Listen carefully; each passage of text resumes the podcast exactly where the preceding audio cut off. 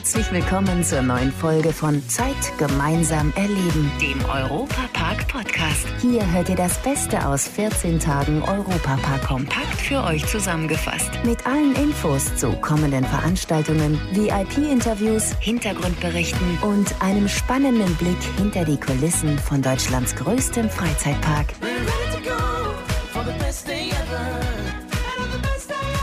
Hallo zusammen, euer Matthias Drescher hier. Seit Ende März läuft alles wieder im Europapark wie vor Corona auf Hochtouren. Das lockt natürlich auch wieder die Stars und Sternchen in den besten Freizeitpark der Welt. Gleich drei der ganz Großen geben sich jetzt hier in unserem Podcast Zeit gemeinsam erleben die Klinke in die Hand. Los geht es mit Tim Bensko. Er gab ein Konzert bei einer geschlossenen Veranstaltung in der Europapark Arena. Das Europapark Gästebuch. Gästebuch. Jetzt bin ich ja hier geht los, hoffentlich im Mai. Genau, Sie haben es jetzt umbenannt, das heißt, jetzt bin ich ja endlich hier. Und ich habe beschlossen, dass wenn das jetzt nochmal verschoben wird, kommt jedes Jahr einfach ein Wort dazu. Ja?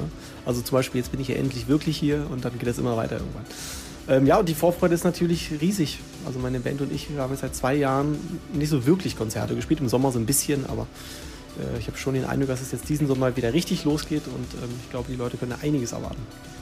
Wie sieht's aus als Musiker? Manche fangen als Straßenmusiker an, manche steigen ziemlich schnell oben ein, weil sie rechtzeitig entdeckt wurden.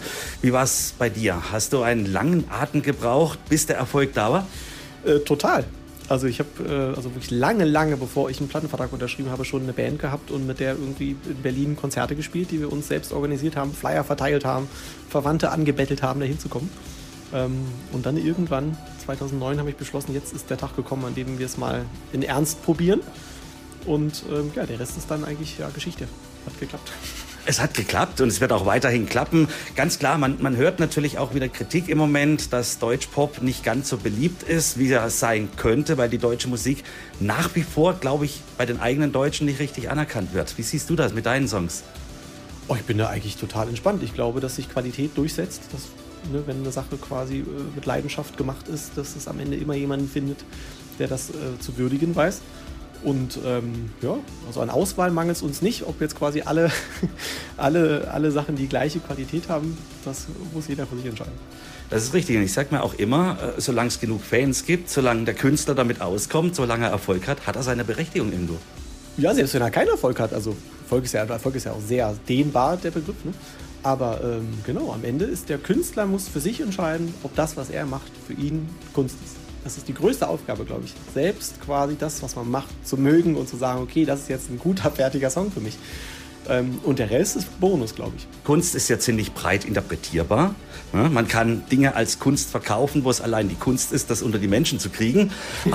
ja, das, ich auch überlegt, ob ich mal anfange zu malen. Ja. Und dann, also ich glaube, es ist nur von dem Preis abhängig, den man daneben schreibt, ob es Kunst ist oder nicht. Und wenn da noch der richtige Name dahinter steckt, hättest du eine gute Chance, so ein zweites Standbein aufzubauen. Weiß ich nicht, ich glaube, dann steigt der Druck auch. ich glaube, wenn ich jetzt nur weiße Blätter abgebe oder weiße Leinwände, da hilft doch der Name nicht. Weiße Noten auf weißem Grund, das ist deine Kunst. Riesenidee. Begeistert von mir. Ja, ja, wir sind jetzt schon so ein bisschen am Witzeln. Ich merke schon, du bist auch ein lockerer, entspannter Typ. Und ich glaube, das gehört auch dazu in der Branche, dass man nicht alles für ernst nimmt, was über einen geschrieben wird, was die anderen so sagen. Äh, gibt es aber auch mal missgeschicke Momente im Fernsehen, bei Live-Konzerten, wo du dich jetzt so spontan erinnerst und sagst, ja, das war einfach nur lustig und alle haben mitgelacht?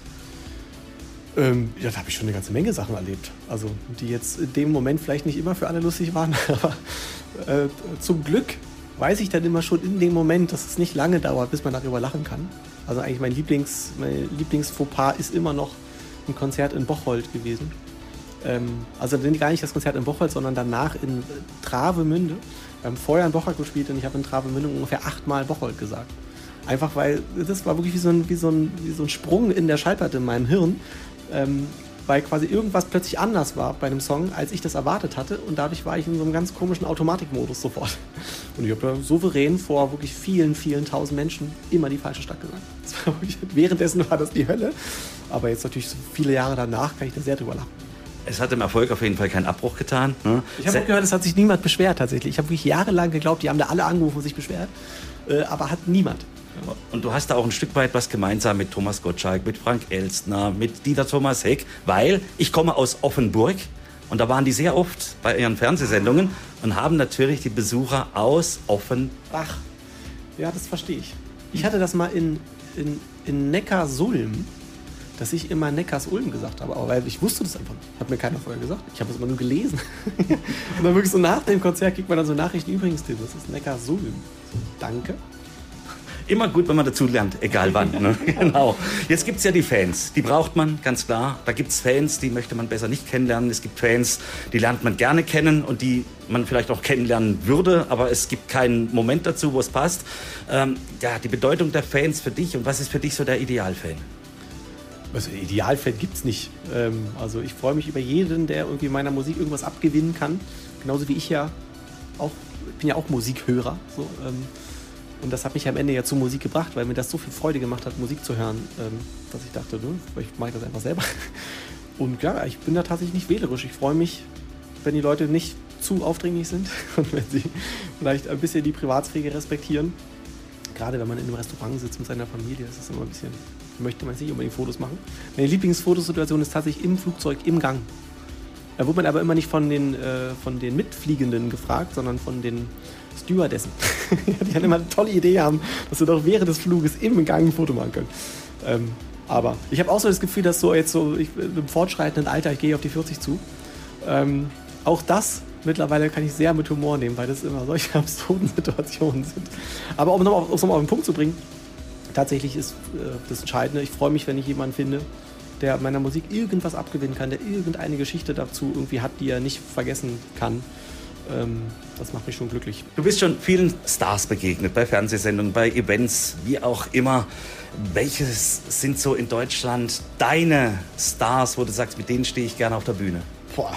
Also ja, auf der Bühne stehen, das ist ja, das ist ja noch mal, ist ja schon mal sehr speziell. Aber es gibt auf jeden Fall Leute, die ich also total, für die ich extrem großen Respekt habe. Grönemeyer, Maffei, beste Beispiele, die beiden, die einfach seit gefühlt 100 Jahren Musik machen, sich immer total treu geblieben sind und Grönemeyer ist einfach auch ein Wahnsinnsbeispiel, finde ich, dafür, sich immer wieder äh, neu zu erfinden und nicht einfach stumpf den gleichen äh, Stiefel abzuspielen, weil man weiß, es funktioniert, sondern einfach bei jedem Album einfach guckt, was sich richtig anfühlt, auch wenn das halt was ganz anderes ist als das, was er vorher gemacht hat. Und die Fans honorieren es und ähm, davon bin ich total Fan. Stichwort ausländische Stars. Joe Cocker sage ich jetzt mal an der Stelle. Oder Elton John. Du nickst schon mit dem Kopf.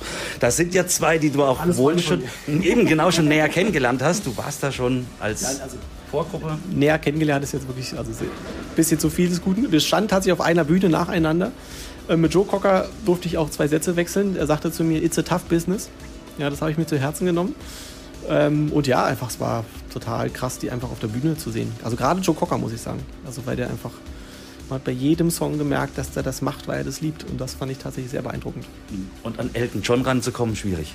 Ja, aber ich glaube nicht nur für mich, sondern auch für alle anderen. Also auch für seine Band und alle drumherum. Ich habe den immer über so eine extra Aufgang auf die Bühne gehen sehen und dann ist er da wieder runter, wieder verschwunden. Ähm, ich weiß nicht, ob er jemals mit jemandem Kontakt hatte bei den Konzerten. Bei wem oder mit wem würdest du gerne mal noch irgendwann auf der Bühne stehen oder für ihn singen oder für sie? Ja, ich habe da nicht so eine Liste tatsächlich. Ähm, ich habe das immer so gehalten bis jetzt, dass ich so äh, Kollabos, nennt man das ja, äh, dass die sich irgendwie ergeben müssen. Und das ist auch immer passiert. Auch wieder Beispiel Peter Maffay, den habe ich irgendwann mal kennengelernt. Wir fanden uns beide total nett. Und dann hat er mir irgendwann so einen handgeschriebenen Brief geschrieben, ob ich nicht bei Tabaluga mitmachen möchte. Ähm, dann habe ich ihm irgendwann nochmal einen Brief fast nicht geschrieben, aber ich habe ihn angerufen und gefragt, ob er nicht bei uns mal irgendwie Überraschungsgast sein möchte beim Konzert. Sowas finde ich super, wenn sich das einfach ergibt quasi. Ähm, weil es ja oft so, wenn man sich irgendwie ausmalt, wie es ist, mit seinem Idol auf der Bühne zu stehen oder den kennenzulernen nur, dass das dann meist nicht den Erwartungen entspricht und man dann denkt, was ist das eigentlich für eine Pfeife. Und deshalb lasse ich das lieber. Manchmal gut so, genau. Ja. Reden ist Silber, Schweigen ist Gold. Gell? Genau. Stichwort Europapark. Wir sind hier im besten Freizeitpark der Welt. Du darfst heute Abend hier ja, auftreten. Ja? ja? ja, also wir backen Sagt ja. das selber oder ist das äh, Nein, also offiziell? offiziell also äh, es wurde da schon siebenmal der entsprechende Award gewonnen. Oh. Hm? Und der Europapark gibt sich auch immer wieder Mühe, dass er den jährlich wieder dazu gewinnt. Hm? Wird jedes Jahr neu ausgeschrieben. Und äh, da waren wir halt immer vorne dran. Ist halt so. also, und, und äh, hast du jetzt schon Zeit gehabt, dich dir. Immer noch nicht. Immer noch nicht. Ich bin jetzt wirklich schon so oft hier gewesen. Also mindestens. Also, also sehr oft. Ich glaube, im zweistelligen Bereich war ich hier zumindest schon mal in der Gegend. Und ich bin noch kein einziges Mal im Park gewesen.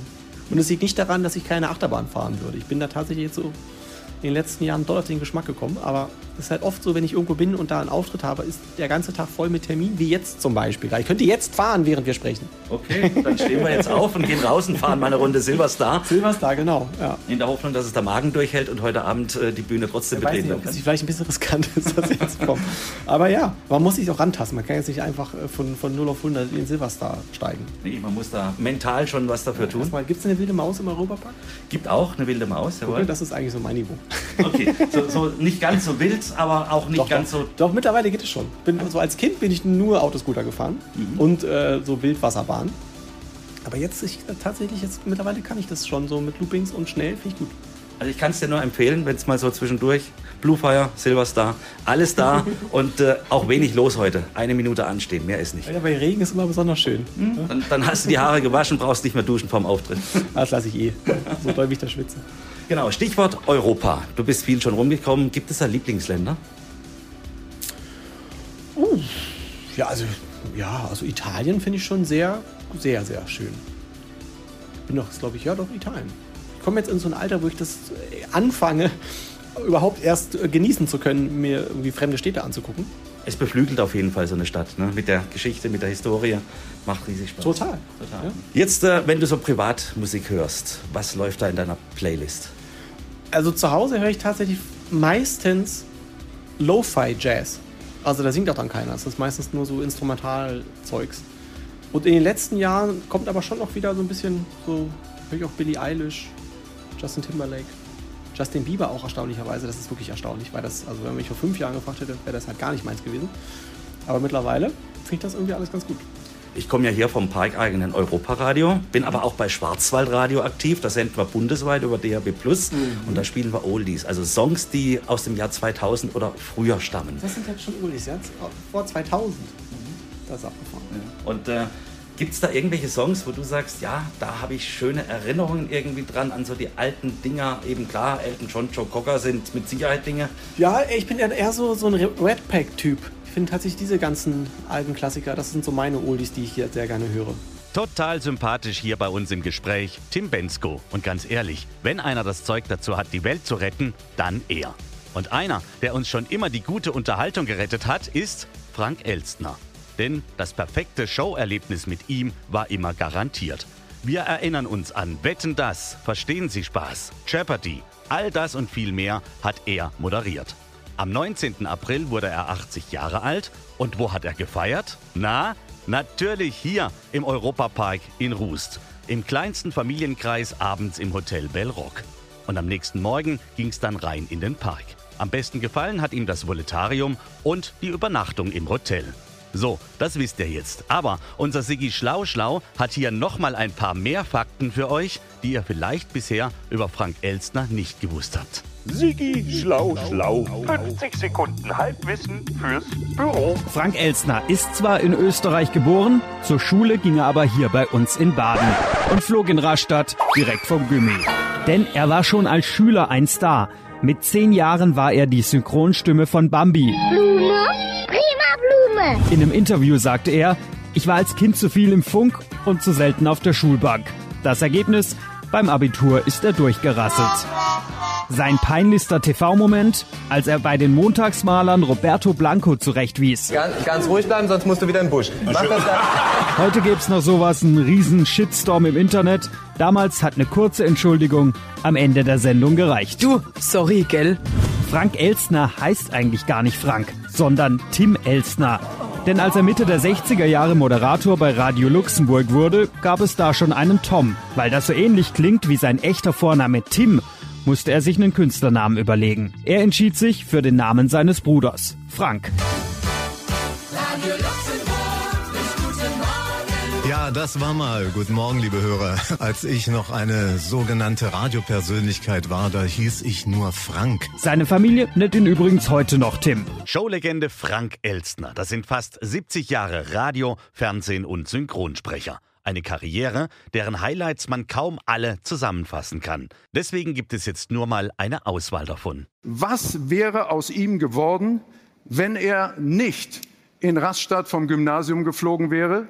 Was wäre aus ihm geworden, wenn er sein Abitur bestanden hätte? Wir alle sollten dankbar sein, dass es nicht so weit gekommen ist. Der Bambi-Lebenswerk geht an den einzigartigen Frank Elstner. Ich gehörte zu den äh, Mitarbeitern, die als Erste den Mut hatten, Dinge zu machen, die damals verpönt waren. Elster, du bist ein Arschloch. Mit vier Frauen habe ich das geschafft. Also ich habe das ganz große Glück gehabt, dass Jimi Hendrix bei mir zu Hause Gitarre gespielt hat. Und das mit der Zunge. Und das nachts. Der Ehrgeiz ist geblieben. Ich muss ganz ehrlich sagen, dass ich mich besonders freue, dass meine Frau mich anlacht, obwohl sie mir nachher wieder erzählt, die Hose war zu lang. Und aber pass du ruhig weiter auf mich auf, dann geht's noch ein bisschen. Ja, ja. Vielen Dank. Mein Lieblingsmoderator Frank Elstner feierte seinen 80. Geburtstag hier im Europapark in Rust. Und natürlich wünschen wir ihm vom Zeitgemeinsam Erleben Team alles Liebe und Gute für weitere 80 Jahre. Und ein sehr sympathischer Schweizer feiert bald auch hier wieder eine Riesenparty bei uns im besten Freizeitpark der Welt.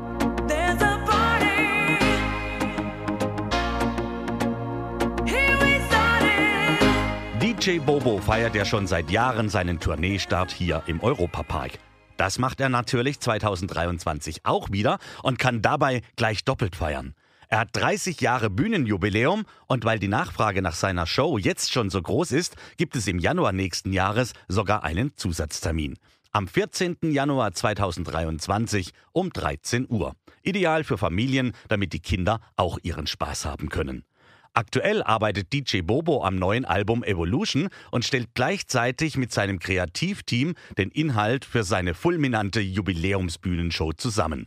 Diese gibt es diesmal gleich auf drei Bühnen in der großen Europapark Arena. Auf europapark.de, da gibt's übrigens auch Pakete mit Übernachtung in einem Europapark Hotel und Tickets für das DJ Bobo Konzert.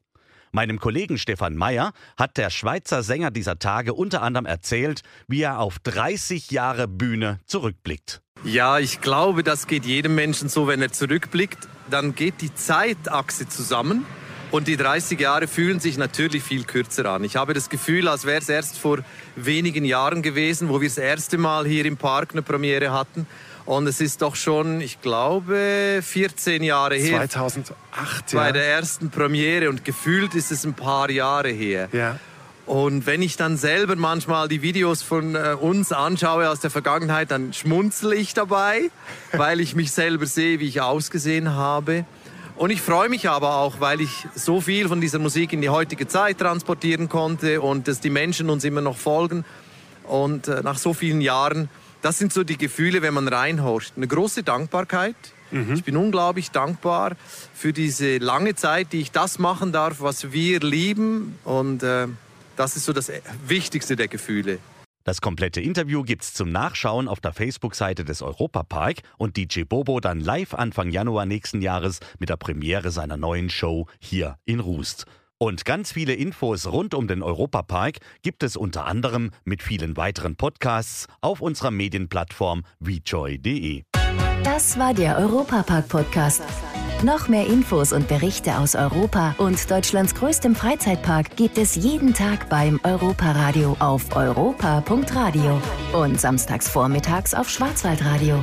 Bundesweit auf DAB Plus, per Web und in der App. Vielen Dank fürs Zuhören und bis zum nächsten Mal bei Zeit gemeinsam erleben, dem Europapark-Podcast.